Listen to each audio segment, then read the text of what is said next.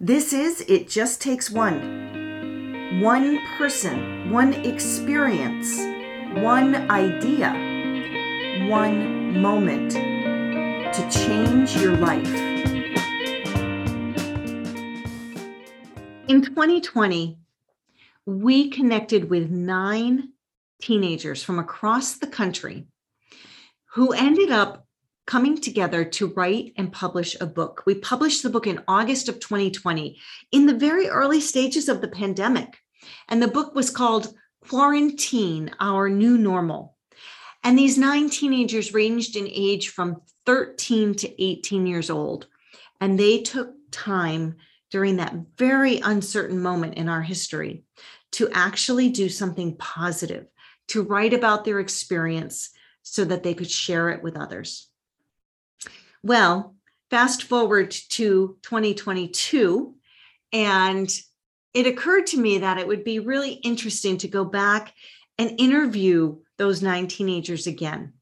I wanted to see what had happened to them in the two years since they had published their book. I wanted to hear more about where they were now in life, how the pandemic had impacted them, and what it was like to be a published author at their young ages. It was fascinating to be able to talk with them again. Two years is a long time in the life of a teenager, and they grew, they expanded what they were doing in the world, they matured, and really had some great insight on what it meant to be a best selling published author, what it meant to be a teenager growing up at this pivotal moment in history and great vision and hope for the future.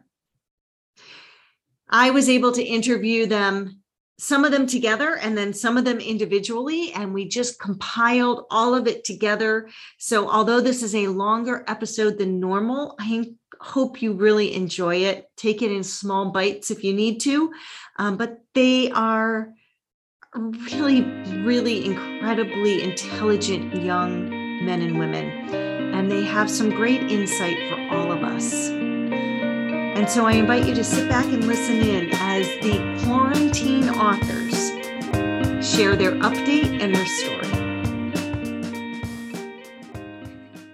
It is so, so good to see all of you again. It has been two almost well a year and a half i guess probably since we last actually saw each other. And i'm just so excited to share where you are now find out what you're doing let people know what's happened in the two years since you began writing this book. And as we're sitting here today it's january 2022 it's actually two years from the time we first started working on getting a book together. We started writing it a little bit later, but it was in January that we started putting the call out to people to see if any teenagers out there might want to write the book. So, two years have passed, some of the craziest two years anybody has ever experienced. And I'm looking forward to hearing where you guys are now and, and what's happening. So, Chase, I'm going to start with you. I would love for you to share some of the things that have happened to you in the in the year and a half since the book was actually published? So since we published the book i mean my, my life has continued. I'm now 18 years old. I just turned 18 like a week ago. Um really exciting for me. Get to join the draft. All those big but, moments in life. Yeah. I get to vote. I get to vote. That is exciting. There you go. Um and there's probably some other stuff legal technicalities and things that I can participate in. um, but I am in the process of applying to and deciding where I want to go for college next year. Super ready to get on with that part of my life. And I've also come to the conclusion that I really want to pursue writing um, for both like career, I guess vocational and like artistic reasons. I think it's the best medium for me. Um, and so i'm really excited to start going down that path and you know explore a new space a new environment from a place where i've grown up my whole life um I, yeah and just get a really good holistic feel get my hands around exactly what i want to where I want to go. Chris, do you Um, think that becoming a published author played a role in your decision to go into writing? I think it really did. I and it didn't really hit me all at once. Later, I became very appreciative of the experience because um, it was a lot less daunting. For a while, I thought that I wanted to be a studio artist, a visual artist, and it's not something that I think is ever really going to leave my life. But as a career, I don't think it really fits me or my personality as much as writing does.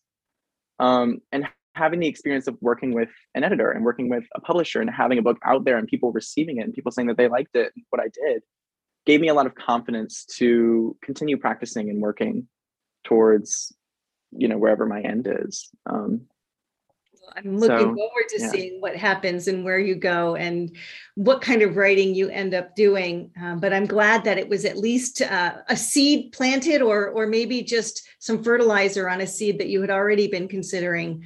Um, kind of yeah made it a little bit more of a of a decision for you. yes absolutely I, that's the best way i would describe it Really good. Lauren, how about you? What are some of the things that have happened to you in the year and a half since we published the book?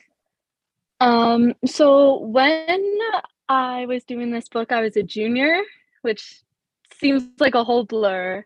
And I'm currently a senior in my second semester, and I'm committed to University of Iowa as a creative writing and journalism major with hopefully a minor in something to do with media. Um, but I mean, being a published author has helped so much with my college experience because it's helped me open doors I didn't know were there before. It's kind of gotten me, you know, like a, a good rep because I already have something published. And as I work with the magazine in high school called Drops of Ink, that's what our magazine is. So that's gotten me a lot of experience as well. And I'm very grateful for all of it, especially being able just to interact again with people because we did Zoom for a while. And honestly, I would have loved to meet everybody in person, which was kind of difficult during that time during COVID. So I'm pretty grateful that I'm able to actually get out and do some stuff. Yeah, the world has changed. We'll talk about that a little bit. I'm curious. Did you use the book as part of your application process? I know that's sometimes something that somebody wants to become published because it becomes part of their portfolio as they're out there either looking for that college that they're going to go to or a, a job. Right. So I didn't plan on using it as a college application or something to write down. I didn't plan to have it, you know, be a resource in my college experience, but it definitely has become one. I've met a lot of people who are like, "Oh, I've heard of your book. Oh, I know people are out there. Oh my gosh, I saw you on this little magazine. That was awesome." And it definitely helps with getting you more acknowledged in the college because there's not a lot of kids who can say, Oh, I'm a published author, and oh, I mean, it was a bestseller, and we still continue to have wonderful sales. So it's opened doors for sure. It's definitely helped me realize I was on the right path for what I do I want to do with my major. And um, I think it just helped provide some clarity during the college process so I could recognize what I really wanted to do. Really good. Chris, how about you? What are some of the experiences you've had in the past year and a half? Uh, well, because of the book, I've uh been interviewed on the two radio stations, and I've been on like the local news, which is a pretty cool experience. It's like not many people can say that they've done that, and uh, it's something that really helped me improve myself, I guess. Um, also, many teachers and like friends have told me about the book and said that they've seen like it on the news or in the newspaper and that they bought it. So that's pretty interesting. That's really interesting. You actually, Chris, you actually wrote about the impact that your teacher had on you during COVID. Did you share your book with him? Oh yeah, he he knows about it. He he said he liked it. Uh, and I think that he's continuing to do like uh stuff that I talked about, like even now. Great. That's great. Really good. Jeremy, how about you? How has this last year and a half been for you? Um, well, pretty much the same as Chris. I'm a junior, so I still have a bit more time before I start applying to colleges. And uh, I think I will use the book as like part of my application. Because it, the more I think about it, the crazier. I, it's like crazy that I was able to do this. And uh, yeah, not many kids have done this. I remember um going around town when it first came out, and I would just like in random places, like say I went to church or some random people would come up, oh, I heard about your book. Where can I buy it? So that that's probably a cool experience. It is. It's really wild. You kind of bring up a good point, though. You know, it, two years is a is a big amount of time in in your lives. A lot happens in those two years. And Jeremy, you're talking about sort of that feeling like you you you go back and you look at it, and you're like, wow, it's really crazy that we went through that experience and did all that writing. Chris, do you feel that same way? Sort of that, wow, that just wild that it happened. Yeah, I feel that way. Like at the beginning when I was like writing the book, I didn't really think too much about it. Like I was just doing it. But now I see like how much of an accomplishment it was. Yeah, and like a little perspective over time. Yeah. Yeah, makes sense. Lauren, I'm curious when you go back now and read your chapter, what do you think about what you wrote, how it was written, what you spoke about? What are your thoughts on it now that you have this a little distance and a little different perspective? I mean, I've definitely expanded my vocabulary. Let's start there.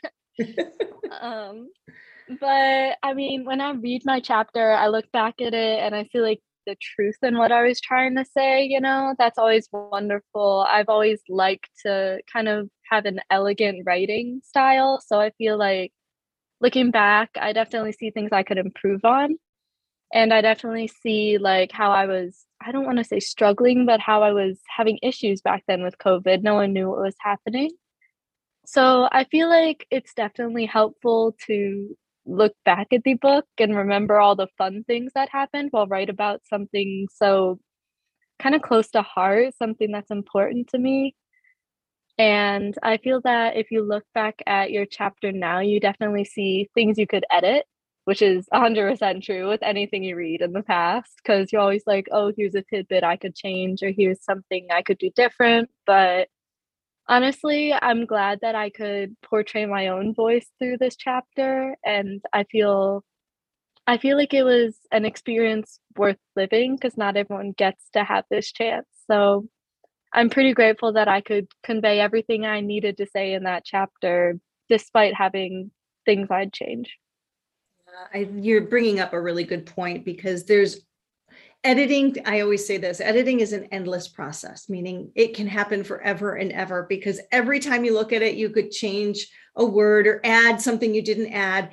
And then as you get older and have different experiences and more knowledge you want to go back and add that in. So it is an endless process but what i really love about what you said is when you go back and you read it and you feel the truth that you were trying to convey and you know that that truth was there in those words, then I think you've done your job as a writer. And and the editing will go on forever, but but being able to write so that you feel that authenticity, I think is is really important. Chase, how about you when you go back and read your chapter? What are your thoughts on it now? A lot of the a lot of the same ideas, I think. Um, I kind of maybe maybe I recoil a little bit from the writing style and um, just the way that I went about portraying my message, um, probably more than the average reader. But I, to me, it's also a very big, um, a very big checkpoint for my own, I guess, internal monologue. I think writing wasn't a super huge passion of mine for a very long time. It was something that I did. it was always in the background of the things that I enjoyed. I all my interests were kind of wrapped around it. I really loved learning new languages and linguistics and um, cultural diffusion and different sociological things like that. Um, and I loved writing. I loved writing, but I never really focused on writing well. uh, and so this book came around, and I was like, this is this is an opportunity for me to really try and get into fiction, get into writing something fictional, um, specifically to portray how I was feeling at the time. Fiction to portray how the real world felt unreal, perhaps. Um, and I think, you know what, I think to my abilities, I sufficiently achieved what my goal was. I, I am proud of my chapter, but I think it also represents me trying to maybe undo uh, kind of tampering with or fixing and paving over what I think my my style and my uh, my writing has really come to be at this point. Um, because I wrote a lot for school and like essays and critical thought and things like that. Um, but I really want to try and write more fiction. So yeah, it's just like a turning point for me, I think. Yeah, Um, it gives you best way I a chance to kind of dip your toe in that water and test it and try it and see. Um, the, the creative energy was there, but we don't always get a Mhm. chance to express it that way when we're sort of told you have to be writing in these certain structures. So um, obviously, it it was something that you wanted to explore and want want to continue to explore and grow with that creative writing piece and the fictional Yes. aspect.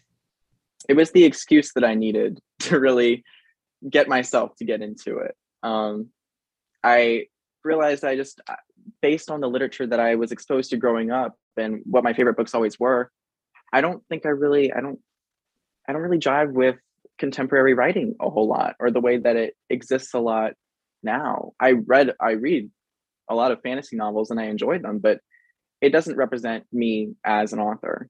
And so I kind of have been thinking about and internalizing and returning to sort of my more uh, literary roots.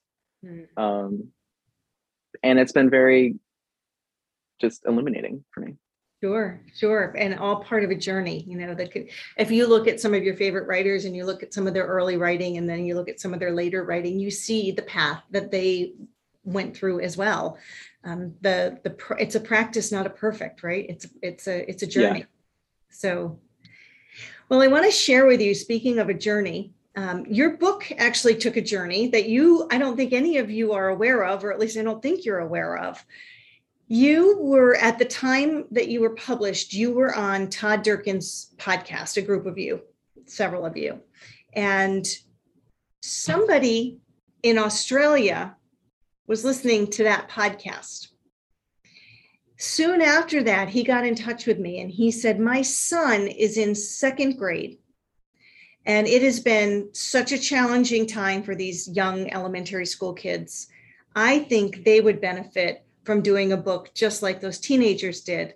Would we be able to work with you to put out a book for these second graders?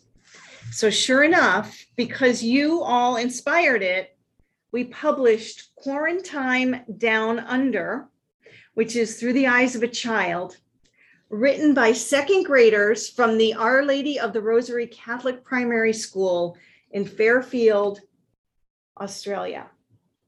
And they wrote little little snippets about what they were experiencing during quarantine with their pictures. And then some of the other kids in the school were hearing about it. And so it was decided that the fifth and sixth graders would write the foreword. And so the foreword was written by the fifth and sixth graders. And so this beautiful book about quarantine in Australia was inspired by quarantine in the US. So I wanted to share that with you and get your thoughts on that. Chris, what do you think about that? Uh, it's amazing. I didn't think that we would have that kind of an impact, like on the little kids. Right? Right? Yeah, How- in Australia too. yeah. How about that? Like, you know, you're you're a role model for these kids. Yeah. I, I didn't think that would be making an impact in Australia in that way. Jeremy, what what are your thoughts on that? Uh, I mean, I just think it's crazy. It's like across the world in Australia. I'm not sure, like, the, uh, But I, I don't even know what to say about that. It's just crazy. It's just amazing how how it, you know that ripple effect. You you put something in the water and you don't know where those ripples are going to end, but literally across the world. Lauren, what are your thoughts? I mean, I'm kind of like glowing right now. I think it's great that we can take a very local kind of thing, like something that like I didn't think my voice would be heard all the way in Australia. That's nuts. And the fact that it wasn't just like a second grade like class, they all wanted to get together, but the fifth and sixth graders got together and wrote like a what was it? It was the epilogue. Foreword, sort of the, The foreword, introduction yeah. of it. So the fact that that happens from something we thought would be kind of a fun thing to do in the US is kind of crazy. I mean, you don't think you'd touch that many people with just one book and a podcast. So I don't I don't know. I think it's cool. I think it's really cool. It's really cool, isn't it, Chase? What are your thoughts? I mean, I think I don't know. It it it kind of gives some clarity to thinking about your impact as an individual. Like a lot of the things that we do and the ways that we affect people, it could be across the world very, very similarly, but we'll never know. I mean, it, it's just usually such an intangible phenomenon that to see it kind of spelled out for us here is really like just mind numbing, I guess. Like it's it's really cool. It's really cool. And I Yeah, I I think that's we could have exactly right. that far away. We never it sometimes we do know we impacted somebody if we have the chance to speak with them but what we'll never know is how many we impacted that we could never have spoken to or we didn't tell us. And literally from one side of the world to the other it travels. So i want to thank you guys for that because it was really a pleasure working with that group of kids and their teachers and their parents um, but it was really all inspired by all of you. So a huge thank you on that. I do want to switch gears for a moment and just get away from the writing piece and just kind of talk about the world because you guys are living through this time, this pandemic, and where we were back then compared to where we are now is a little different, but your world has also changed. And I just want to have you guys share a little bit about what is life like for you now that you're really two years into this pandemic, some of you finishing up your high school. Um, what's what's it like? What's a daily life like compared to when we were in that lockdown phase? Jeremy, let's start with you. What's what's life like on a daily basis now compared to then? Um, I could definitely see a lot more people now, Mhm. friends and family, and it definitely means a lot more because back then I couldn't see anyone. I actually got COVID for a bit, and it was during the time when I was supposed to visit all my family, so Mhm. that kind of kind of sucks. But then I, after quarantine, I went around and visited, so that was nice. Um, Yes, that's right. And you actually, um, well, Chris, I think mentioned it. Your your chapter, you didn't mention it as much, but your your grandmother was with you during the lockdown, right? And wasn't able to get back over to Canada. Talk a little bit about that was then, and this is now. How's the travel back and forth now? Um, so now we were supposed to go visit our grandma in Canada actually, and because of the border test or the test we were supposed to take before, I unfortunately got tested positive, so I couldn't go. But then after quarantine, our grandma came and grandpa came over, so uh, they're staying over here for a bit. I th- it's a little bit easier to travel back and forth now than it was before. As long as So you're not testing positive. Yeah. Chris, do you want to add anything to that? Anything else different? What's what's it like at school now? Uh, in school, we're back every day with uh, you're you're not on Zoom unless like you get COVID or in quarantine, so you're not like allowed to skip to be online, just uh, be online. Also, you have to wear masks all the time, which was like we had to do before, but now it's uh, much more strictly enforced, unless when we're eating, and then, but even then, we're like separated six feet apart. Like for you? I mean, is what's it like to be masked? Is it sort of just normal now, or does it still feel awkward? What's it like? Uh, it's becoming more normal because, like now, you have to wear it even in every indoor building. Um, there's no like place you can't wear it, I guess. So, but it's still like kind of annoying, but it's getting more easier to wear. Everybody's just kind of used to it. Yeah, yeah. Yeah. And you guys are here in New York. Chase, what's it like down there in Louisiana for you? Um, I mean, pretty good. It's pretty good. I am back at school and I have been for quite a little bit. The restrictions have just been different.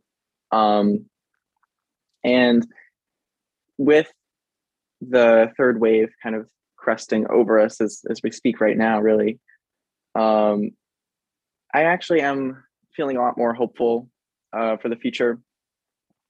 There are a lot of things that could be better, obviously, but as far as death is going, we are a lot better than we were two years ago. Um, I have been very fortunate to not lose any of my immediate family, um, but we did have some scary close calls. Um, and so right now I feel like that my future is no longer jeopardized. Um, and I feel a lot more freedom kind of coming into my own and being allowed to explore the world as it was. And that I, I'm not now existing in a just forever shifted and malaligned reality. Um, so I, I feel I'm curious feel about better. that. Do you think that the contrast, it's, it's a, a really good point, actually. Do you think you feel that sense of freedom now even more deeply because you didn't have that ability? You had, you know, all the uncertainty and just even the restriction kind of allowed you now to really fully appreciate freedom and movement in a different way? absolutely. I mean, it's it's the entire concept of gratefulness and appreciation, where something is taken away and then give it back, and suddenly you feel and see its influence in your life so much more. Um, I mean, to be honest, when I was younger and younger, when I was 15, 16, um, uh, honestly, this that kind of scenario was really only explored in like horror novels. I mean, and that kind of came to light as quarantine was going on. Like everybody was like, "Wow, there was this horror novel 10 years ago that predicted quarantine and what would happen very accurately." Um, but it's true because it, it is the subject of some sort of um, horrifying scenario. The idea that we could all just be socially isolated, um, very with a very rapid onset too, with no signs of deliverance or anything out of the unusual, and then one day suddenly people are at each other's throats, um, and loneliness is at its peak. You know, I there there have been several things just the impact on everyone's mental health and on society. I mean, I had a I had a neighbor who um, unfortunately passed away during lockdown. They uh, decided to end their life, um, and so you could there are there are very physical Mars Mars and marks against the community that are still being felt. But I think it's made us all stronger, and specifically forcing us to utilize the internet to connect with people that are very far away. Um, I'm I'm hoping that we will come out with some kind of net positive um, through all of this. So It's a, it's a good, I, I agree with you. Lauren, how about you? What's, what's life like now compared to then? I mean, I can go back to school. That's a thing I never thought I'd be grateful for, you know, but it has happened. You're like, oh, I want to go back to school. I want to sleep. No, we got to go back to school. It's kind of a back and forth right now. I'm kind of tired. But I mean, if you think about it, sitting in front of a computer all day really does get you feeling fatigued. And I, I kind of like going back to school just to see people, which is something I know that we talked about beforehand in our first podcast. But being able to actually talk with someone face to face is so much different than talking with someone through Zoom. You can, for one, see how tall they are. You only get a up shoulder up shot sometimes with the Zoom if it's not pointed at the ceiling. And I feel like it's definitely a lot different to be able to have that physical connection with people. I know for some college searches, I was on Zoom the entire time, and that's not something you want to do when you're trying to live there for four years. So I'm grateful that we're able to travel. So that's huge. I'm grateful that we can see people.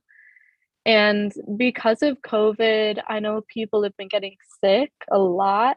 I have friends who have gotten sick. Thankfully, no one in my family has passed away, knock on wood, to COVID, but I have seen the effect it has on people's health and the effect it has on their families. And I feel like that's still something people are going to struggle with because it's very hard to mourn someone in a normal way.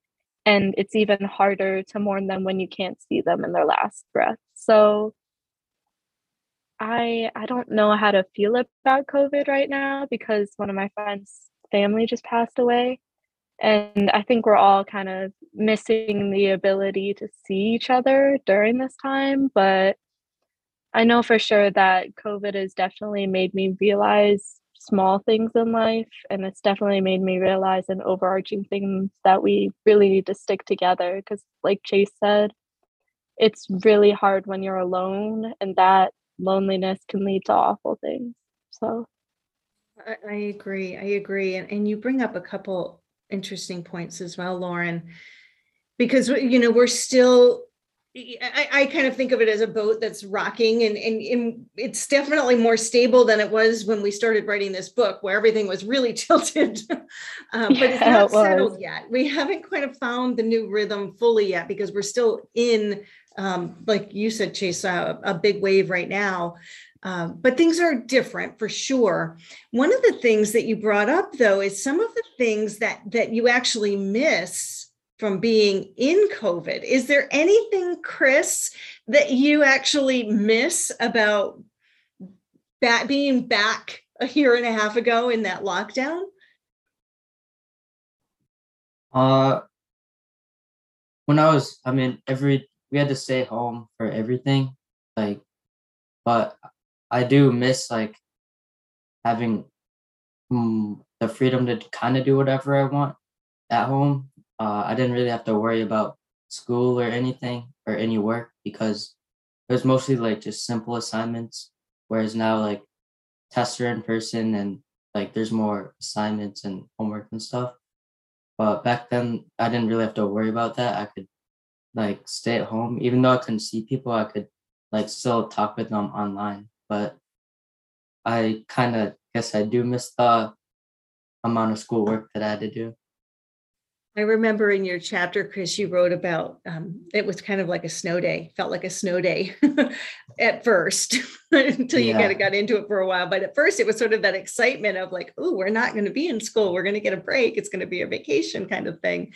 Um, and there's sort of the the excitement that comes with the uncertainty that that you can miss also. Jeremy, in your chapter, you wrote as if it was 50 years down the road and then looking back as if your grandchild had just heard about it. What do you think now? Based on how you wrote it then, would you do you think you captured it pretty well? What would you say now if you were 50 years ahead? Um, what would you say to your grandson then? Um, I mean, I think some people. I mean, we're still in COVID, obviously, but I think some people miss the fact, like, of how much further we've gotten. Like, we know so much more, and they just look at the big fact that we still have COVID, but we've we've learned so much. We've advanced so far. Like in just two years, I think it'll like go away pretty quick, quickly. I think I'll tell them like, it it was hard, but it was hard throughout the entire process, but which each each year was which uh, I can't talk. Each step it got easier. It's a, it's a great, that's a great thought, actually. Um, you're right.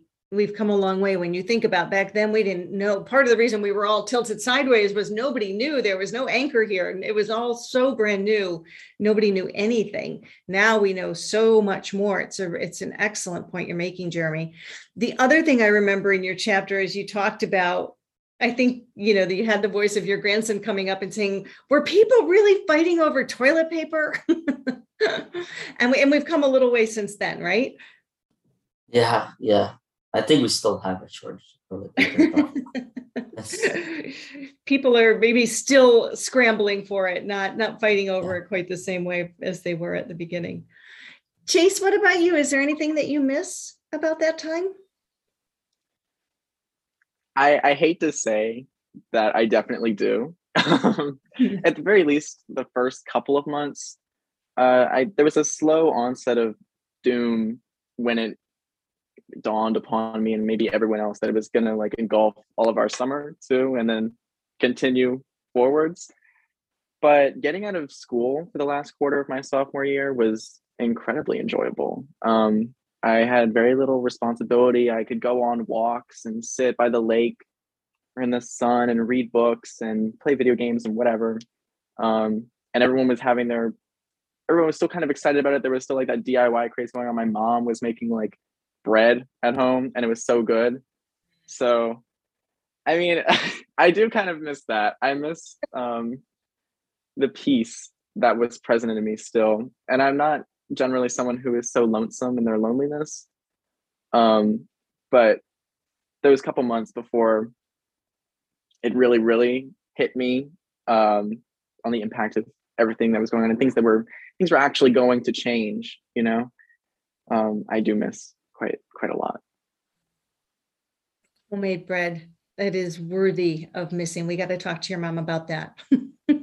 I had her make some again. I did have her make some again. So maybe we can come full circle but exactly you find a good balance at least i'll tell you yeah. um, i don't remember which one of you i think maybe chris it was you that was writing about even though you know it brought you into your family and sometimes being together in the same house with your family is not always easy it can be challenging especially at your age but there were so many good things that came from being at home with your family um, Chris, I remember you were talking about some of the games that you guys played together as a family. Are you still doing that? Yeah, we still try to uh hang out more, I guess. Like we watch movies together, play a board game, like every once in a while. So we still have those kind of times. Nice, nice. And Lauren, in your chapter, you wrote about your neighbor and how nice it was to be able to go and help her. How is she doing? She actually moved away okay. in the middle of COVID. And we have a new neighbors who are fairly young, younger than my parents, I'll say that. Don't tell them. and they're from Turkey actually. So they moved during the pandemic and I'm actually really surprised that they did it during, you know, this whole COVID freak out. But I have kept in touch with my neighbor. She is doing really well. Her husband is doing really well. They are in warm weather somewhere in Arizona and they're having the time of their life, which means that they're probably away from people too. Um, and I haven't I haven't talked to them in quite a while, but I mean, I'm sure they're having a joyride with retirement. So. and like you said, in the sunshine right now is not a bad thing. No, oh, it's, it's like eight here. Yeah, exactly. A little different up here in the northern country. Um, for those of you listening, Lauren is in Illinois, so she's she's right next to the lake. So you know, it's just it's so interesting and and good to talk with all of you and just to get your perspective now and, and get a sense of where you are and where you're headed. I think we'll wrap up with, with this final question. And I'm just curious from each one of you, what was the the most impactful or the best thing that came out of writing and publishing a book for you? And Chase, let's start with you. What's what was the the really the best part of this process for you? Um, I don't want to be dramatic, but like I think it changed my life. Mm. Um, everything. I mean, everything, everything and anything that I do changes my life. But this significantly to where I could see the resultant. Um, because now I'm super passionate and really into the idea of writing, and I don't know if that would still be the case, or at least as immediately the case. I think I would have found it eventually, but this really helped spur um, and stoke the fire kind of within me. Um, that this was something that I really want to do. And I'm not saying that lightly. Um, I, I've come to the kind of conclusion that even if I'm uh, even if I'm a failure, and even if I don't get a single book published, and you know no one reads my stuff, um, I will still do it my whole life, um, because it brings me a feeling and a level of personal fulfillment that I just cannot find elsewhere. Um, it is the language of my soul, I guess. And so to have this experience and to start putting myself out there and to have that kind of confidence that I can move forward and think like, yeah, you know, I could do this um, is invaluable to me as of right now. So Amazing. Amazing. How about you, Jeremy? What was the best part of this experience for you? Um, to be honest, it was probably right or when the book published. I, w- I, I hope they would do well. I really hope they would do well. And I remember the first time I looked at Amazon, the reviews. Oh, that that was that was the best part. I read through like all of them. There's so, so many five star reviews, and then all of them were positive comments. And then I think I'm not sure when you emailed us, but when you emailed us that we raised um two thousand dollars for charity, that was also a very nice moment. That's Yeah. probably the best part for me. Excellent. Yeah, a huge contribution. How about you, Chris? What was the best part for you? Um, I mean, I just think that this unique experience, like I'll always be able to look back at it, like 10 or 20 years, I'll be able to see what I wrote, or even like in a month, I'll be able to look at the book and see like if I can improve my writing or use it to improve myself, I guess. Yeah, that feeling that you can't take it away now. It's, it's always there. You will always be a best-selling author. It's already done. Can't be taken away. And that's a pretty powerful feeling too. And Lauren, how about you? I I think it's the part where I realized that I helped so many people that we all did. Cause I was I was really hoping this book would do well.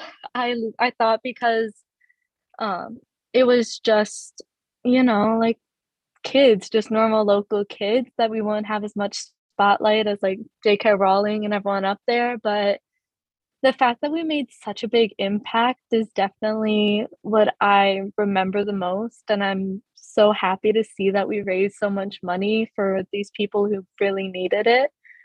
And I mean, the fact that we inspired like little kids or we inspired this dad to do something with it and this ripple effect that we've had, I'm I'm like astonished that we could do something that powerful and I'm honestly it's kind of hard to process cuz you don't expect yourself to be a best-selling author or write a book with a bunch of other amazing people. You just you want to share like your gift with the world. You want to share what you love doing and that was my whole intent, but the fact that it's blossomed into such a great thing is something that will stick with me forever. Mia, it's so great to see you. And I really am excited to hear a little bit more about what you've been doing. Catch us up on what you've been doing, um, what this past two years has been like for you. So, for the past two years, when we started writing this book, it was like right when COVID hit. So, it was like crazy. Everything was happening so quickly, but the book helped like just focus on like what we were doing and everything that was going on. But then now that it's been 2 years, it's crazy to see how like times have changed, but also everything's like kind of still the same. Like we're still everyone we're finally back in school full time and sports and everything are going smoothly, but you still have to wear masks inside a lot of places. But now they came out with like vaccines that a lot of people are getting. So that's helping a lot with being able to still interact with people more. What is it like for you in school wearing masks? Have you just gotten kind of used to it or does it still feel strange? Yeah, I'm kind of used to it now. It's just like wake up, pick out an outfit, don't forget to grab a mask before you leave. But it's just, it's kind of, it's just annoying having to wear all the time because some teachers are really strict. It's got to stay over the nose, and other teachers didn't really care that much because I feel like everyone's had it now. So many people got it like over Christmas break, but they still want to do the best they can. So you just kind of go with the flow. So when you kind of think about now that it's sort of just part of the flow, it's just kind of like you said, you you pick out your outfit, you pick out your mask, you, you know, you're out the door. It's just sort of part of the norm. But when you wrote your chapter, it was so, so, so brand new. When you think back to that time, what does it feel like now from the time when you really just started writing that book and thinking about where you were at that point? It's like crazy because I didn't honestly think it would still be so like popular now. I thought it would kind of I mean, there's just been so many new like variants of COVID that I didn't even expect would be a thing. But it's like it's not as crazy as it was before when like nobody would go anywhere. Now it's like people are kind of doing their own thing that they want. It's just you may hear, oh, your friend just got COVID. So just stay away for a couple days. One of the things you wrote about in your chapter, as I'm remembering, is about the birthday parties mm-hmm. and, and your birthday party. Has that changed? Have you celebrated your birthday that way every year now, or is it different? No, I haven't heard of any drive-by birthdays anymore, but people are now, I feel like so many people, they don't even care that much anymore. They're kind of just like, we'll have a party. But some people, I mean, I feel like the drive-by birthdays for like younger kids especially are still a great idea because it's like a big surprise and it's fun, but I mean, it depends really what you want, but I feel like people are more okay to hanging out now. Yeah, it's just sort of become sort of more of a norm. Yeah. What about in the time since you became a best-selling author? What happened to you after the book actually was published and and you had a chance to share it with your community? Um, it was great to see everyone's reactions, like family and friends, and it's also a great gift for like the holidays and like families' birthdays and stuff because some people don't even expect it. You kind of just like say, "Oh, also I wrote a chapter in a book," and they're kind of like, "What? Like that's crazy." And also, writing the book, it wasn't not only just like great for like to look back, but it also gave me a lot of like writing skills that I can use in school too when we have to write like essays and stuff, I have that little background knowledge. Yeah. Does it feel like like does it do you do you think about it like I, I I'm actually an author? Does Yeah. it feel like that? Yeah, when I'm like talking about it, I'm of like, yeah, like if you, my name's actually like on the book. So it's And what about when you get on Amazon and you get a chance to see it on there? it's like yeah, it's crazy. I never thought it would like happen because you don't really think about having the opportunity to write a book. And what do you think about uh, the, the the motivation that it gave you? Do you have any interest in writing now? Yeah, I mean, I still like like to journal, and I find it it's like fun and calming, and I feel like in the future, if I ever wanted to like write another book or something, I would kind of know the steps, and if I wanted to continue writing, I would have like the skills. So it gave that. you some confidence and some Mhm. skill that you knowledge that you wouldn't have had otherwise. Mhm. Have you gone back to read your chapter recently? No, but I actually just pulled my book out a couple days ago, so I may go through it again and see what like what I was really thinking about then. Yeah, yeah, it'll be interesting for you to go back and remember because it will feel so different from Mhm. where you are today. Yeah. So what's next for you? You're a sophomore right now. What's what's ahead for you? Um, planning colleges and seeing. I feel like that's next. College. Does it still seem far away? Yeah, but like since my brother's already like got done with all of his having to figure out where he wants to go and everything, that's like next year for me. I got to start looking and figuring it out because it does happen so quick with like applying and everything. It does. Do you have any thoughts, any ideas where where that might be? No, I have no idea. When the time is right, it'll it'll be there. You'll follow whatever whatever feels good. Yeah. If you had somebody out there that was listening, uh, especially somebody that was a high school student or a younger younger student, what would you say to them about writing and about writing a book?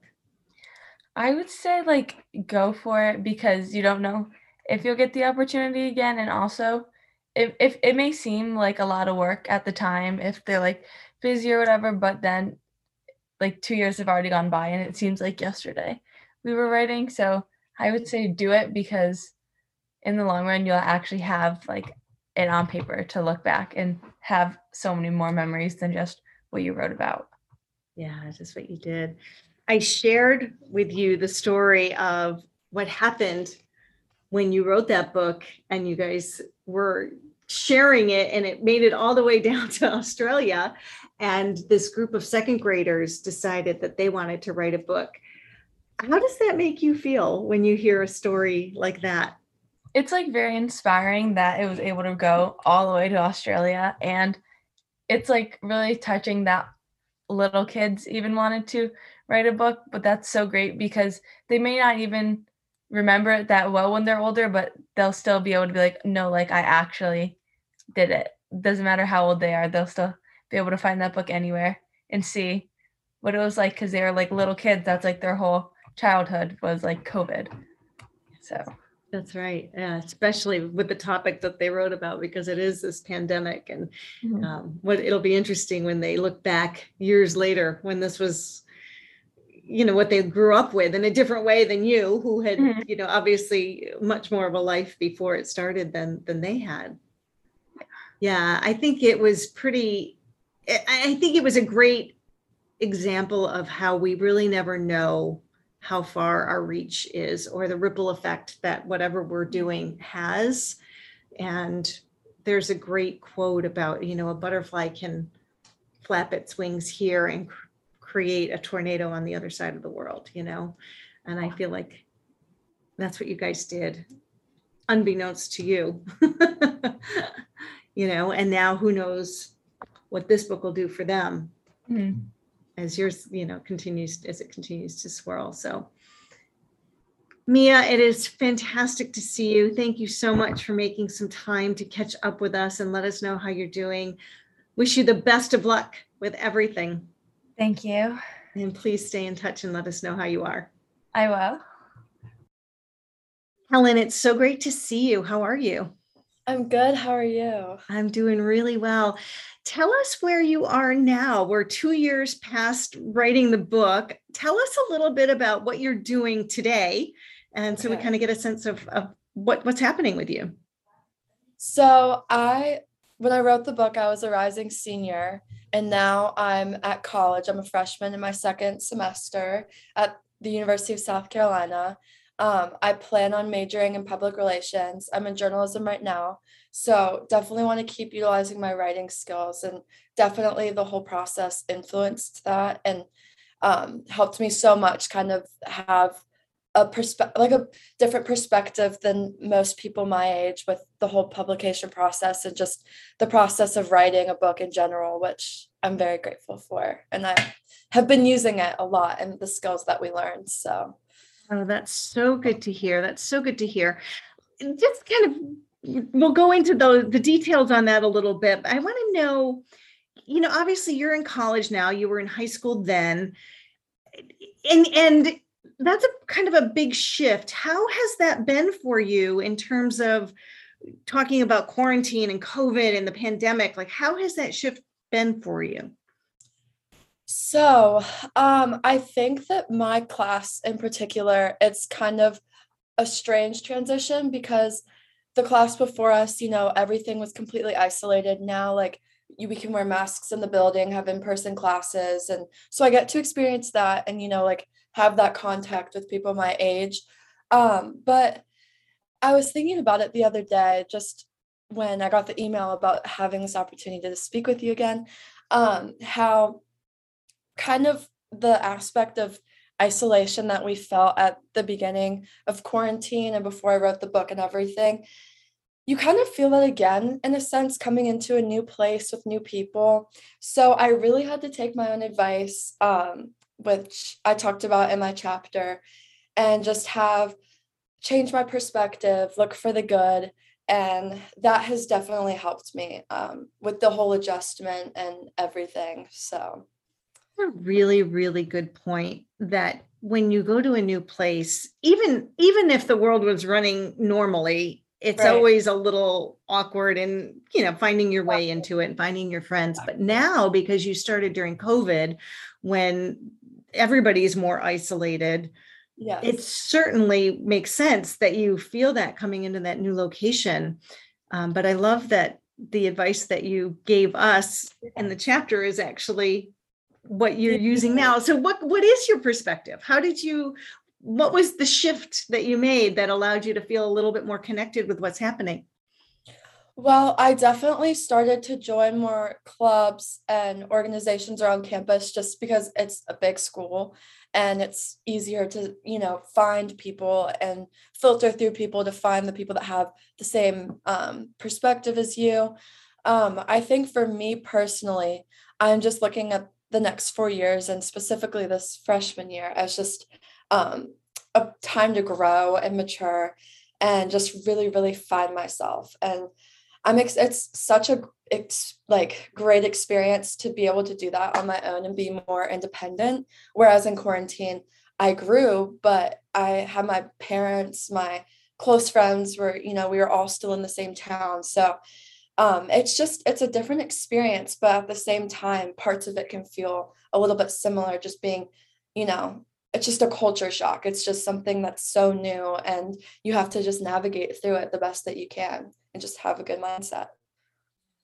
that's really good advice really good advice for all of us not just people your age experiencing what you're experiencing you know your chapter um, we put it at the end of the book because it was such a hopeful chapter in it and the very last page is the picture of all the four-leaf clovers that you and your mother found during quarantine Yeah. are you still collecting four-leaf clovers Yes. Oh my goodness. Um, believe it or not, it has grown. Like the collection has grown since that. Um, and four leaf clovers just have and will always play like a very prominent role in my family just for hope and luck. And there's been different experiences where we've found a four leaf clover um, and it like kind of in an ironic kind of sense. So it just is like a symbol of hope for us now and like especially you know with the book and everything and it just like it's just so special to us now and i'm really really glad that the collection got to be um, shown in the book which was exciting for me Yeah, really, really, really neat. And um, I don't see four-leaf clovers without thinking of you now. So I don't find them on the ground, but you do see them. And I'm Irish, so of course they're sort of around Yes. in my presence. But um, Yeah. I always think of you. I always Yeah. think of you. It's funny how um, we make those associations from what we read. yes So y- you were talking a little bit about some of the things that you learned from the writing process that you're still using now, things that you've incorporated. Share a little bit about, you know, what was the writing process like for you when we were actually going through it a couple years ago and and what still stays with you that you're using now? So when when I was writing the book, um, I did it for me. Like I it I did it to, you know, process what I was going through and never, you know, I listened to the podcast that you were recently on and never would I ever have thought that I could have inspired something else or I could have helped somebody. So like looking back on that now is extremely, extremely gratifying. And I never realized that something that I did for me to help myself and my family, like share a story, a heartfelt and hopeful story, hopefully, um, would have that reaction. But with the actual writing process, um, just something that recently in one of my classes we had to write a huge research paper. Like it was like 20 pages by the end of it. And i was ahead of my class because i knew the difference between active and passive verbs and how that plays an aspect in sentence structure and how to compose proper sentences because believe it or not some people in my class like weren't taught that. And so that really really set me ahead of the ball game and has made me go into school more confident knowing that like i might have a few more tools under my belt um, in that aspect so.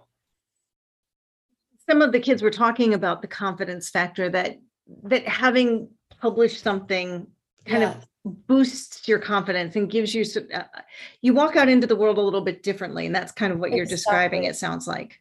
Exactly yes what happened to you after the book came out uh, what was your experience when people in your community and your school found out that you had written a book So I was very nervous at first because it's, I mean, I think my story personally, I thought was very personal and it's a little bit nerve wracking, especially at that age, just, you know, to release something so personal. So I'm from a small town, so obviously word got around quickly and I was just overwhelmed by how supportive and um, everybody was. Like my school um, posted something about me on the facebook and I, and the coolest opportunity ever was um, a local newscaster came to my house and we talked outside um, about the book and i was on the news.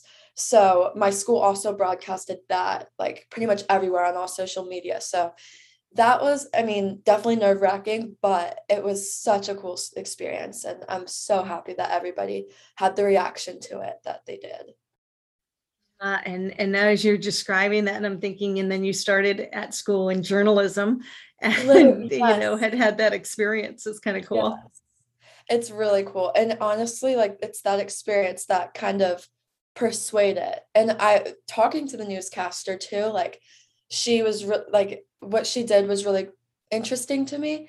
Maybe not necessarily like being on screen, but the whole like editorial process that goes into releasing something, you know, on media, social media, whatever, um, is what interests me. So I'm just excited to continue to pursue that and figure out the best route for that. Yes, and in public relations, you'll be able to help other people Yes. experience that, you know, and help maybe other authors find their way out into the public realm. Yes. That's the goal. We'll see. Yeah. You mentioned the the impact that you had in you know listening to the woman that did the podcast that was raving about your book. And I also shared the story of the second graders down in Australia and the fifth Yeah. and sixth graders from that school who wrote Quarantine Down Under. What's your reaction to that? What do you feel or think about when you realize that you had you had an influence on these kids literally across the world? I just I think my initial reaction was shocked because I did not realize the scope of the book. Like I didn't realize how many people were going to be able to get their hands on it. Um and just the fact that these kids are even younger than us writing this, like that blows my mind that they're able to do that. Um but I just feel I I don't even have honestly words for it. I just feel overjoyed and just gratified that I was able to inspire something like that and that other people, you know, younger kids like they're obviously probably even more confused than we were. So I just think like I've always thought writing and just putting your thoughts out there just helps. It's so therapeutic and no matter how old you are, I think it's so important. Absolutely. Yeah, I agree. So what's next for you, Helen? Whew. Um, well, I got to get through these next three years. Um, hopefully, I'll pursue some sort of um, graduate program, either with journalism or public relations, whatever I choose, I definitely want to keep writing. Um, we have magazines at the school that I really am hoping to get involved with um, starting my sophomore year. Once I switch my major, I should be able to be involved with that. Um, but just continue writing because it's what I love and just, um, you know, just keep growing and just take these next four years and just, you know, try to make some sort of change if I can. So, Well, it's great to know that you've already made an impact and you've made a difference and that your writing has has made a difference to somebody. You know, it's um nobody can take that away. It's something that is part of you now and and nobody can take that away. So, thank you. Thank you so much for Thank contributing you. to the book. It's been a pleasure, absolute pleasure working with you and I hope that you'll stay in touch and let us know where you are. of course. Great. Good luck to you. Thank you. Thank you. Eva, it's so great to see you. It is so hard to believe that it's been really almost two years since you started writing this book. It's it's truly incredible. I I find it so hard to believe. It feels like a couple months ago when we were I mean, I don't think I fully took in that it took us like several months to write and the whole process and then getting it published. The fact that it's been almost 2 years since we started writing, like that's really something. So I'm glad to reconnect with you and you know, it's just it's good to be back talking about it. Yeah, it really is. So Eva, catch us up on on what you're doing now. You're a sophomore in high school now, correct? Yes. So tell us a little bit about what is what's happening in your world now. So, um, quarantine came out um, just about a month before I entered high school. Um, and um, as many, I'm sure as many other people have experienced, we spent, or at least I spent, majority of my freshman year online.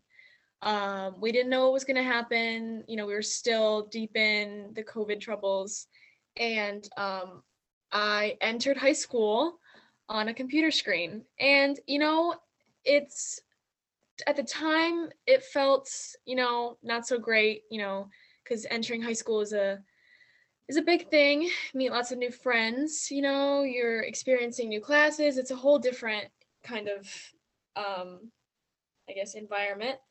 But um we pushed through you know my teachers were incredibly incredibly understanding and patient throughout the whole process. And um, I was still able to connect with the friends that I had, um, which was very helpful, you know, to keep up, I guess, you know, with everything. But um, eventually we got back uh, in person, I think in March of 2021, finished off my freshman year in school, which was probably the most incredible experience. I had no idea what high school was going to be like. Um, I've uh, maintained my sports throughout the past two years. I played um, for my high school team. Um, my freshman year, I played on the freshman sophomore team, and then my sophomore year this year in the fall, I played for our junior varsity team, um, which was an incredible experience. Made so many new friends. Um, the athletic community is just really unparalleled. You know, it's it was really incredible. So I'm grateful to have been a part of that. And um, this year, my sophomore year of high school, I am a part of our school's uh, publication, our journalism program, Drops of Ink, um, which, um, as is seen in my little autobiography in my after my chapter, um, I hope to go into or to major in journalism. You know, to hopefully be a reporter. So that has also been a wonderful experience. I've written several articles for our magazine. So overall, being able to be in an in-person high school environment has been exceptional. It's it's way better than I could have imagined. So it's been an eventful two years, but um, but I'm glad for all the change that has been made. So Really been a lot, and it's been so interesting to just listen to each uh, each of you as you have experienced it in different parts of the country and and how things were different in different places uh, but but nice to know that as we sit here today almost two years later you're back in school are Yeah. you also masked are you guys wearing masks in school Yes, we are 100% masked. Everyone, the only time, you know, during lunch, we're allowed to take them down, but we are 100% masked at the moment. And what's that like? Well, uh, you know, we we make um we make light of it. You know, we laugh and like, you know, like, oh, I've never seen some of my friends' faces, but like it's hilarious when um when we're eating lunch or I finally saw some of my new friends I made this year's faces for the first time and it's kind of shocking.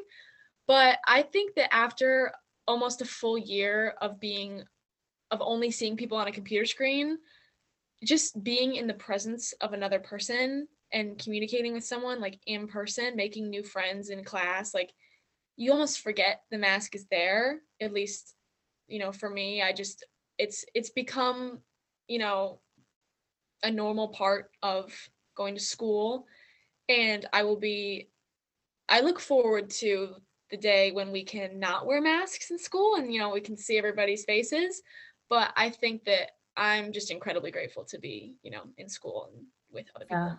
Yeah. It's it's worth it just to be able to be It's together. worth it, 100% yeah. And it is true. Once, you know, it might seem weird at first, but then once you do it for a while, it just becomes the norm, you know, you just, it's like just a thing. You know, you wear- wear this yeah. coat in the winter and you wear this mask when you have that outfit on, you know? I wear it in school. I've had to wear it working out, um, you know, playing tennis for almost two years. It's just, it's, you know, becomes a part of life, but it's okay. Yeah, yeah. And you, and you move around it.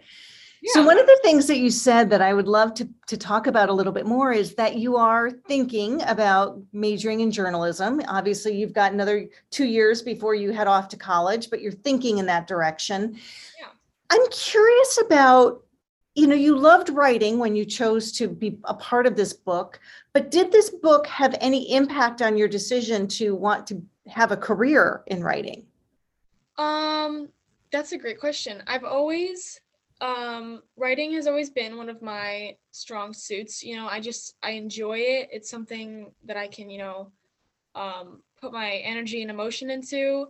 Um I would say quarantine made the idea of I guess having a career in writing seem more um like possible. Like it it made it seem like it could happen. But um I guess um, when I was little, when I was younger, I wanted to become an author so that, you know, um, indulged that little inner child in me who was excited to write a book. But I think that there is something to be said about the similarities between the way I wrote my chapter in this book and then hopefully future journalistic writing and that this was kind of it's like it's speaking your truth you know you're you're really expressing and obviously journalism isn't so much from you know your own point of view your own perspective. It's you're finding other people's perspective. You're you're seeking out the truth. But um but this was this was sharing my story. And i think that that's part of what journalism's all about is finding the story sharing the story spreading the story. Um and that's what i love so much about quarantine is that we were all able to share our stories um, put it out in the world and people could relate to it. You know that's one of the more magical things about you know writing from your own perspective Absolutely. And I shared about how you put it out into the world and it had this mm-hmm. ripple effect literally Yeah. across the world. What's your response to that when you hear that these kids in Australia were inspired by what you did? it's it's a really good feeling just to know not only that that the book was seen and that the book was recognized but these little kids you know like my heart goes out to every little kid during this time because it's so confusing. They don't really understand and the fact that it's becoming part of their normal as a little kid like they don't some kids don't even know um you know a different world than where what we're living in right now. But the fact that those kids could make something positive like we did out of our book and um it's just so creative. I'm so proud of them for for coming together and you know making their own book and being inspired by our writing. Um it's a truly incredible feeling and um i would love to read their little perspective at some time their book um because that's that's really something. It's a good feeling Yeah, it really is. And you're reminding me that I need to get copies sent to all of you. I'll make sure that that happens because you guys should all be able to see it and read it um, to know that you made that difference. You know, writing a book at any time is is a big deal. And at the same time, you wrote it when you were in eighth grade. Mhm. When you look back on it, does it what, what's your what's your feeling about it now just thinking that sometimes a little distance gives you a different perspective about it what do you think about it when you think back on it now It's funny. I haven't I haven't read through the chapters in so long. So, you know, I, I pulled it out of my pulled it out of my bookshelf and took a look at it. But um it it was surprising to me to read back on how difficult that time was. I mean, didn't it did it didn't seem I don't want to say it didn't seem like it at the time, but I mean, it, we we were so it was just sprung on us so fast that um I guess it, you didn't it didn't really give us time to process everything that was happening around us. So it was good that we had the outlet that we did, you know, to get out of that isolated headspace. I'd ride my bike, you know, I'd tried some new things. It was just it's almost like we've been in COVID for so long that there's been all these different stages. I mean, there's there's the initial stage where we were like it was all this new quarantine and and figuring out how to live with that. And then it became becoming normal and how it affected school and our jobs. And now it's just it's really changed everything. Um you know obviously it's made me more originally i think it makes you it um kind of brings attention to what you take for granted in your life. I think that was my original or my initial reaction. Um and then now it's i'm just appreciative that even with all the change and um how much covid has affected everything i'm just you know grateful that i still you know i'm able to make friends and i'm still able to go to school and it's i don't know looking back it's funny. I was a totally different person back then. Um but i'm i'm glad for the change and i'm glad for the way it's shaped me for better or for worse excellent how about just the whole experience of walking out into the world knowing that you were a best-selling published author and i should add you your book was actually on the number one bestseller list longer than any other book that we have had published through Scripter. So it stayed on that bestseller list for the longest time. And the amount of sales that we've had from this book, we've been able to donate $1,000 to each of the two organizations that you guys chose. So you guys really did make an impact. So what does it feel like the experience of walking out and saying you're a best-selling author and just kind of knowing that's now in your in, with you forever what was that like for you yeah initially it was it was really something to wrap my head around you know i think uh, in august when it was published it was such an exciting experience you know i have this i held this book in my hands. I remember the day it was delivered to us our first copy my uh my grandmother was in town and she was the first one to open it. It was before i got home i think from school and I get to hold it in my hands and it was like to hold a paper copy of your book is like it's really something.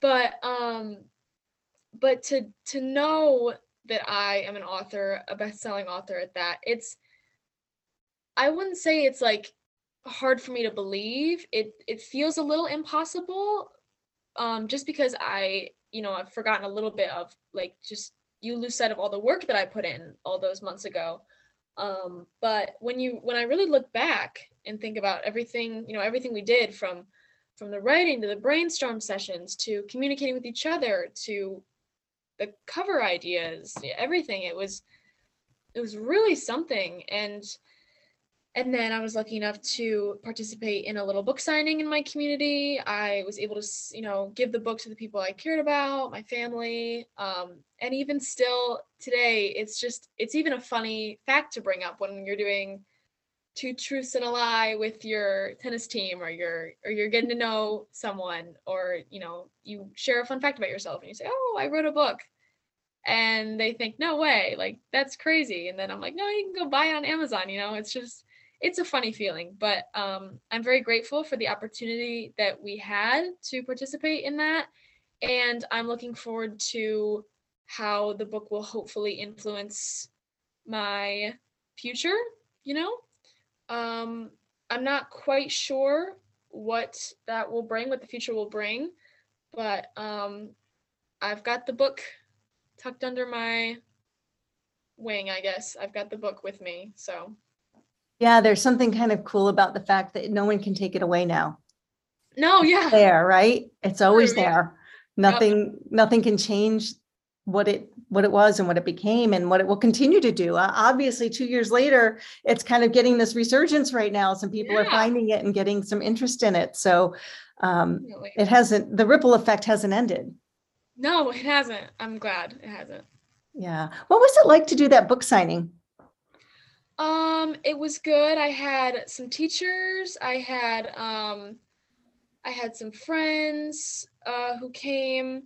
It was just nice to share the book with people and it was it felt good to feel the support, you know. We didn't um have so many people, like it wasn't like the whole town came running in, but it felt good nonetheless to um to give the books out. And then i remember specifically um, my freshman year spanish teacher. And keep in mind this was maybe a couple weeks before school started.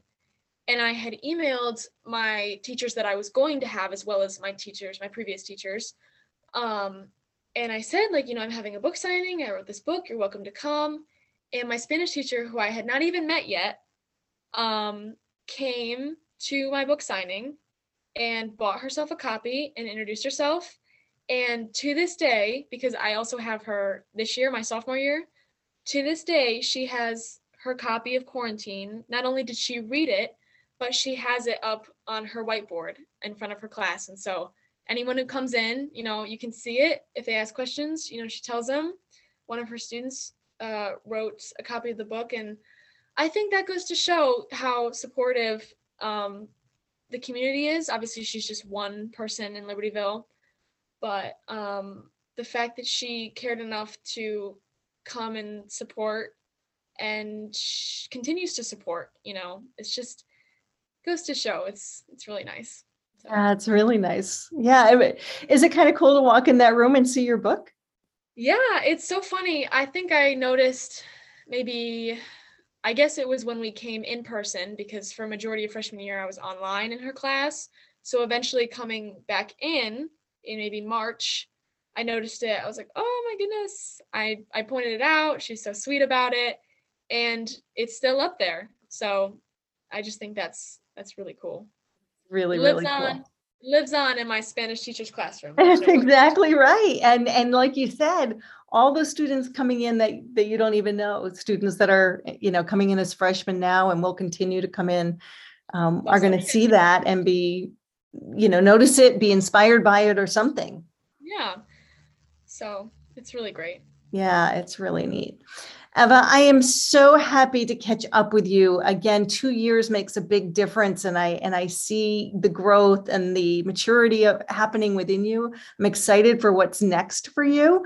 Please keep in touch. Let me know where you end up and what you're doing. Uh, I'd love to hear that.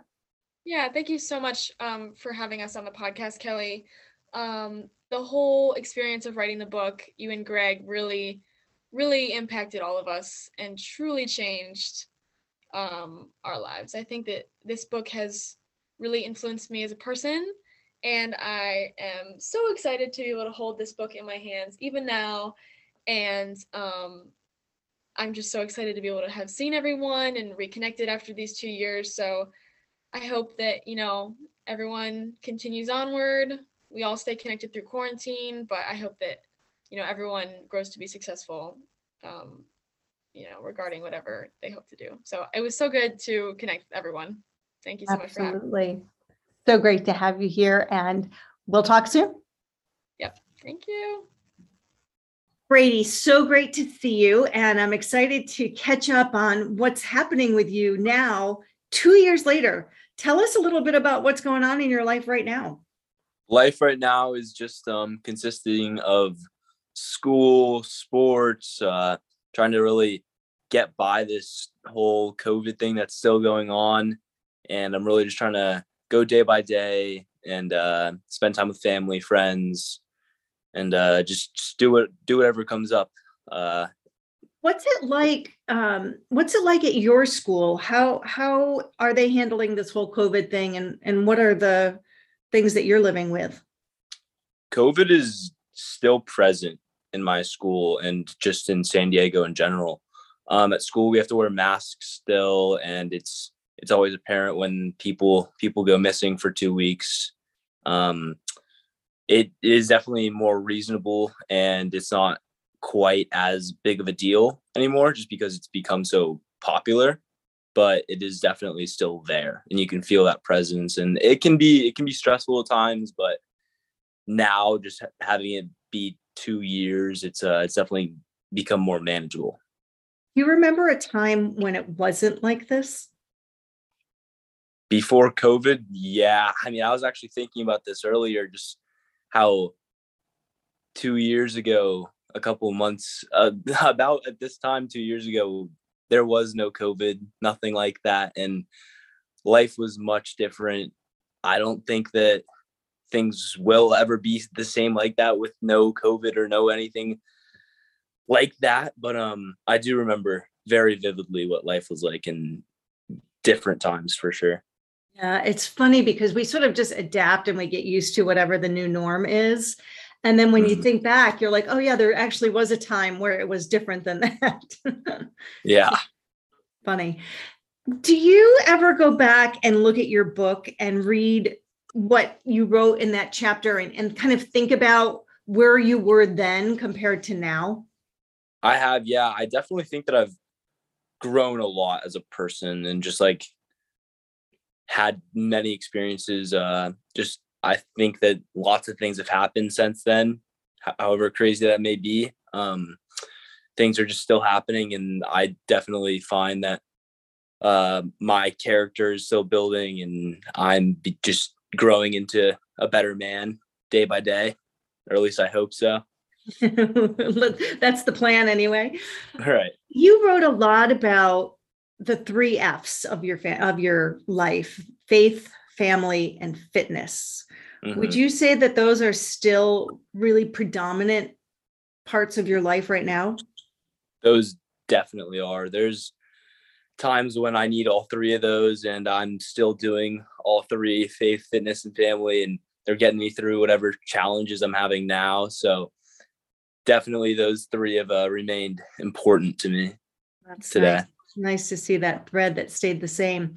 Tell us a little bit about your experience being a best-selling published author. What happened to you after the book was was released and people started knowing that you had written the book? It was pretty cool. All my friends were pretty surprised that I did that, and it was it was awesome because like it was always a goal of mine to become an author, and I always wanted to write a uh, write a book when I was still young. So writing a three time bestselling uh, book at 15 years old was pretty crazy, and I do vividly remember just all the uh, the feedback and people saying, "Wow, that's crazy" and whatnot. So I, I was, it was awesome. It was, really was awesome. One of those things that no one can ever take it away, right? You, you're Yeah. you're now an author and you will always be that.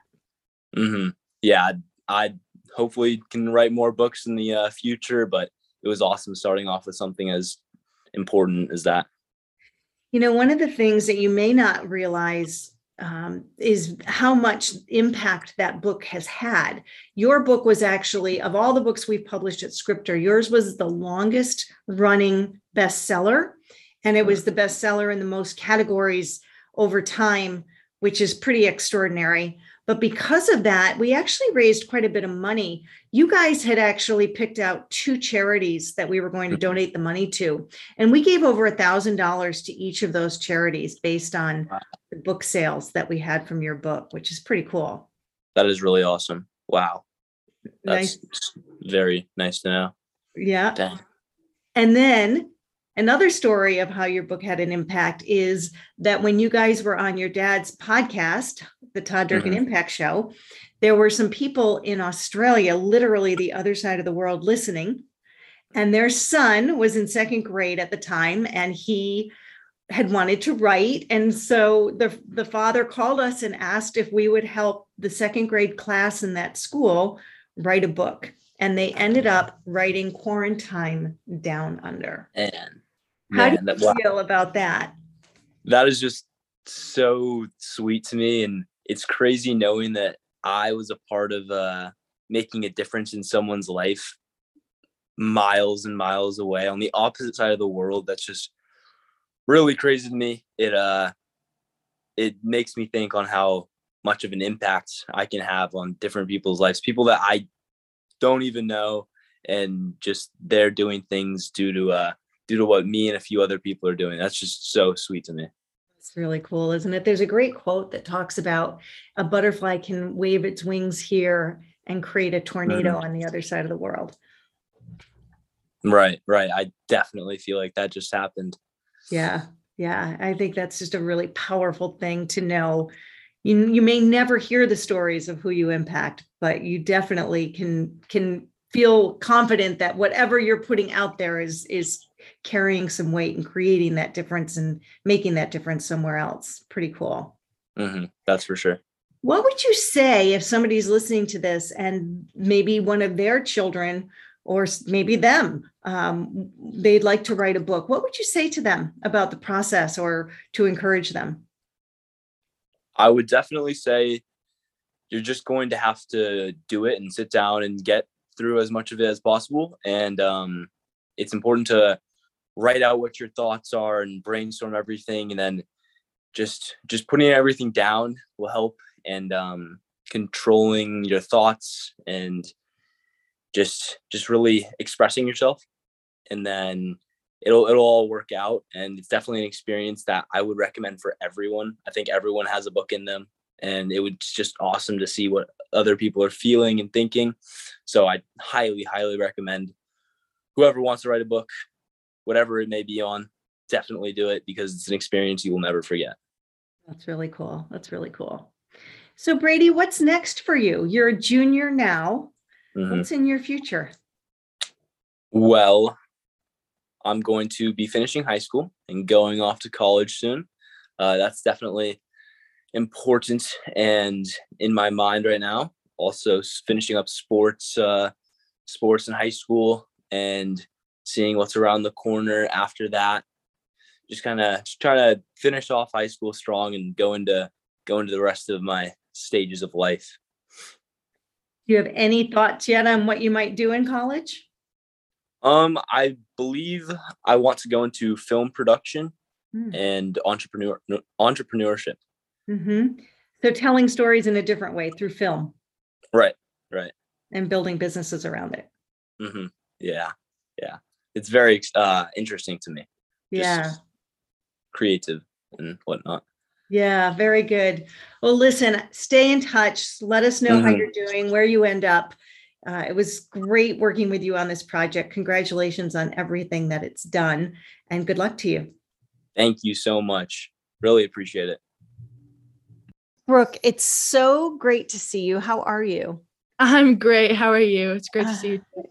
I'm really good. I'm really interested uh, to have the conversation with each of you who were published authors. And it's been almost two years since we actually began the process. And I'm just curious, just share with the listeners where are you now compared to where you were two years ago in your life? Um, I mean, thinking in the terms of kind of uh, COVID 19, I think we're very much um, kind of in the same place just with lifestyle in terms of masks and mandates and stuff like that. Um, but I think we have made a lot of very good advancements in the vaccine and some other um, really good precautions that we can use now to make living with COVID 19 like more, um, how do you say it, more Comfortable, I suppose, Yeah, even though yeah, it's not completely comfortable. It, it does give us a little peace of mind to know that, you know, we've got some things that we can take care of ourselves a little bit better. Yeah. Um, and then I think in terms of just myself and life, um, I've moved three hours away or four hours away from my hometown. Um, I've started a completely different school. I've started a new club team for volleyball, and really volleyball's um, kind of moved into my main uh, main focus right now in my life. Um, I've started some new academics and stuff like that. Um, so I think a lot of changes, but I'm just kind of starting to get in the groove of things, and I'm feeling more comfortable just with everything that's going on right now. Yeah, lots of big shifts happening for you in two years. Do the kids at your new school know that you're a published author? No, none of them. no, I haven't told anyone honestly. what happened after you published the book? What did what did the people around you say when they knew that you had become a published author? Yeah, um after I mean, I told a couple of my friends, but I mean, 2 years ago I was in 8th grade and none of them really, you know, they were like, "Oh, cool," you know, kind of moved on. Um not not none of my friends read it or anything, but I did give it to um the book to a lot of my teachers and they really appreciated it and thought it was really cool. Um, and especially my favorite teacher, Chris Kelleher. Um, I gave it to him and he he read it and loved it just before I um, went to high school, my freshman year, because he was an eighth grade teacher. So um, he read that right before I switched schools, which was nice. Yeah, so nice. And so interesting too, because I think um, you know, it was when you think back to being an eighth grader and actually publishing a book and maybe it doesn't seem as real you know like a, a real thing it's just kind of a thing you did and it was interesting yeah. and i'm curious do you still write are you still interested in writing? Where where does that fall in your life now? Um as of now i think um i think honestly a little bit of my motivation for creative writing honestly has kind of died down a little bit. I just think that um especially volleyball once again is like my main focus. And so and any of my free time um writing used to be like a big free time thing that I would do but now it's all been kind of taken up by volleyball and practices and working out and stuff like that. Um but I think that as of now um I the main reason I use writing is kind of as a coping mechanism almost. I used to do a lot of creative writing and just writing for fun and, you know, crazy fun, uh, false stories, you know, kind of like fantasy stories. Um, but now I really use it as a coping mechanism to cope with things that are going on in my life, especially with moving. You know, it was a great way to get my emotions out. Um, things that are going on just in my personal life, you know, friends, family, you know, self stuff. Um, I've definitely used it as a coping mechanism, which has been really, really helpful for me now. Yeah, I, I it is such a good coping mechanism and a great way for self-reflection. And you know, sometimes when you just dump it down onto the page, it gets it out of you and and makes it so much easier to manage whatever you're dealing with, right? It's so interesting too that um, the writing that you did and that you did for the book and all of you did was was certainly part of the coping mechanism of getting through COVID at the time, right? Yeah. yeah. Do you remember feeling that about it? Do you remember feeling like it was a good way to kind of cope with this complete unknown? Yeah. Um, I think that when we were writing the book, that was, I think, what was it? Maybe a couple, just a couple months out from when COVID uh started, right? So exactly. I think that when it was really new, it was definitely used as like a really good coping mechanism just to kind of write down what your original thoughts and feelings were about it, but also kind of just to like almost not make predictions, but kind of just figure out what's going on and get you thinking about like how it's going to be in the future. But as of now, I feel like we've kind of all came up with our own coping mechanisms. Um, and it's just kind of, I don't know, it seems way more normal. And I feel like um, the new normal that was one of our kind of catchphrases and like prompts for the books almost. Um, and I feel like like this is kind of our new normal. We're all kind of not necessarily used to it, but we're all like accustomed to the things that are going on right now. Um, so I think it's really interesting to look up at myself now with COVID and back then with COVID because it was so new. And I think one of my main prompts and um, uh, things that I was writing about in my chapter was that I was kind of afraid of like the unknown and what was going to happen. And I had no idea what was going to happen. But now, really looking back at it, I feel like not that much has changed. So I kind of look at looking back at myself, I'm like, I I feel like I was very worried that I thought it was going to be like the end of the world or something. But now just kind of you know, realizing that, you know, it's just kind of our new normal and we're dealing with it the ways we can. Really profound. Yes, you know, we we sort of are resilient and figure out our way. But back then we just had it was so unknown and so new. I also remember in your chapter you wrote a lot about mental health and just being very aware of how this was going to impact the mental health, especially of kids your age, teenagers. How do you feel about that world of, of unknowns being impacting the mental health of kids your age? Yeah, um, I think that as of now, um, I know it's, I mean, different eh, for everyone. You know, it's different for all parts of the world and all parts of the United States, and every school is different. But um, I think that it m- impacted my mental health more when I was fully quarantined and doing online schooling because you were always kind of left with like that you know, I I looking back now, I really liked online school. You know, I was in bed and, you know, in my pajamas all day and I could kind of slack off and be on my phone or whatever, you know.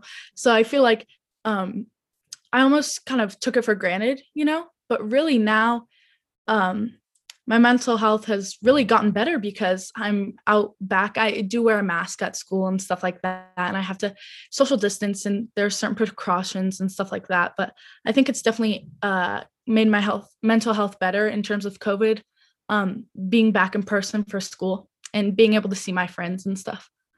Yeah, big, those are big, big turning points from where we were then till now, for sure. One of the things that happened was the inspiration that your book created. And I mentioned to you that there was a podcast that was heard literally on the other side of the world and a group of second graders in a school in australia ended up writing a book because they were inspired by your book. How do you feel about that?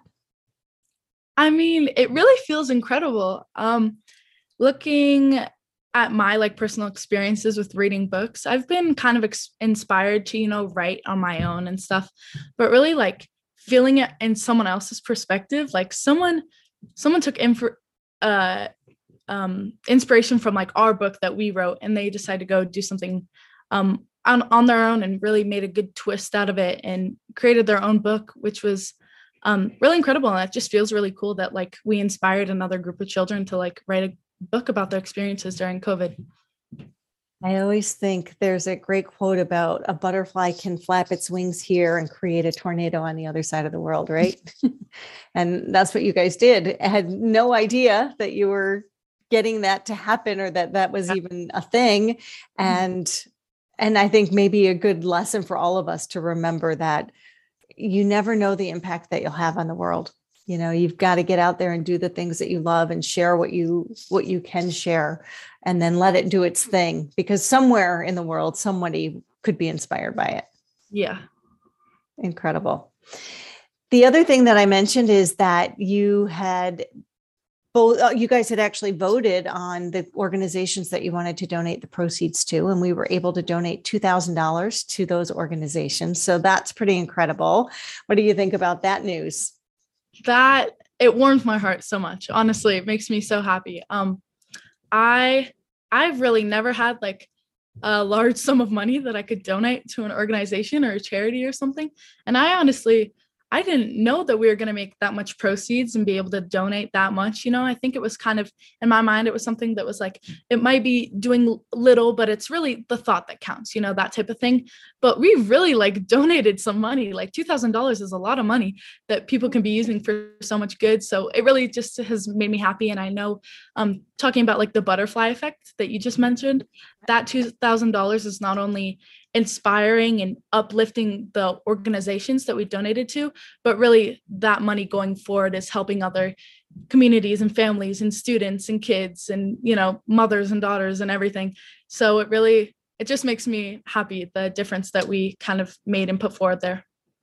Yeah beautiful beautifully said. And yes it's it's pretty incredible what you guys did and and the impact that you've had and will continue to make because it's still out there and things are still happening because of it like this podcast happening right yeah so i think that's uh, just a terrific lesson for all of us and something that you know the listeners can take away is just a huge incentive to get out and do something that they might want to do and help place people or places or organizations that mean something to them. Yeah.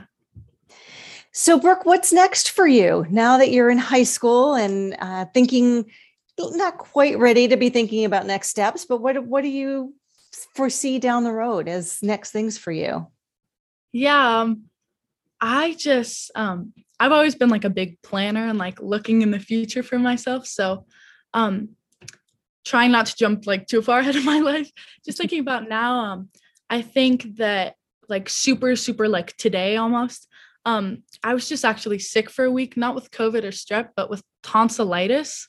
Um, I didn't even know what that was before, but um, I was gone out of school for a week, so I missed some school. So I'm trying to get my grades back up and get caught up on work and stuff. But mainly, um, focusing on myself and focusing on volleyball and my mental health right now. I think those are some of my big things. And then keeping in mind, um, actually, I just bought a T-shirt the other day, kind of manifesting what I want to happen in my life. But I'm already looking um, into going to Denver University, hopefully and playing right. volleyball and going to the Daniels Business School. And that's kind of like my main goal right now. So I've really been like working for it in that. And yeah. Excellent. I love that. Put it out there. Let the universe respond, right? Mm-hmm. Very good. We'll make sure that that picture gets up too so that they can yes. see it. We'll tag them.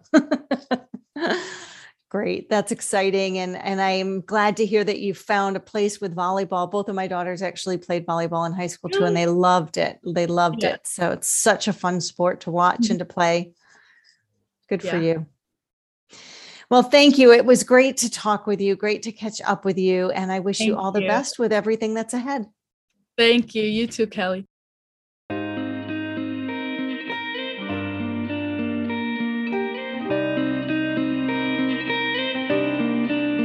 Well, I am really grateful to all of you. You know, Chase says that it changed his life, and and I really think in a lot of ways the experience that you gave to me during that time was also life changing, as as we were all trying to right that boat at that time of life, um, at, t- at that time in history. Getting a chance to work with all of you was something that just anchored me as well and so the impact that you had on me was tremendous. And clearly, the impact that you're making on the world, because it continues, is still happening. And, and, and I hope that of everything that you take away, you do recognize that you each have a gift, and that as long as you just do your best to share it, you'll make a difference. So thank you. Thank you to all of you. It's been a pleasure. Please, please keep in touch. Let us know where you are, what you're doing, how you're doing. Um, we're, we're always here. We'd love to hear from you. And, and thank you again.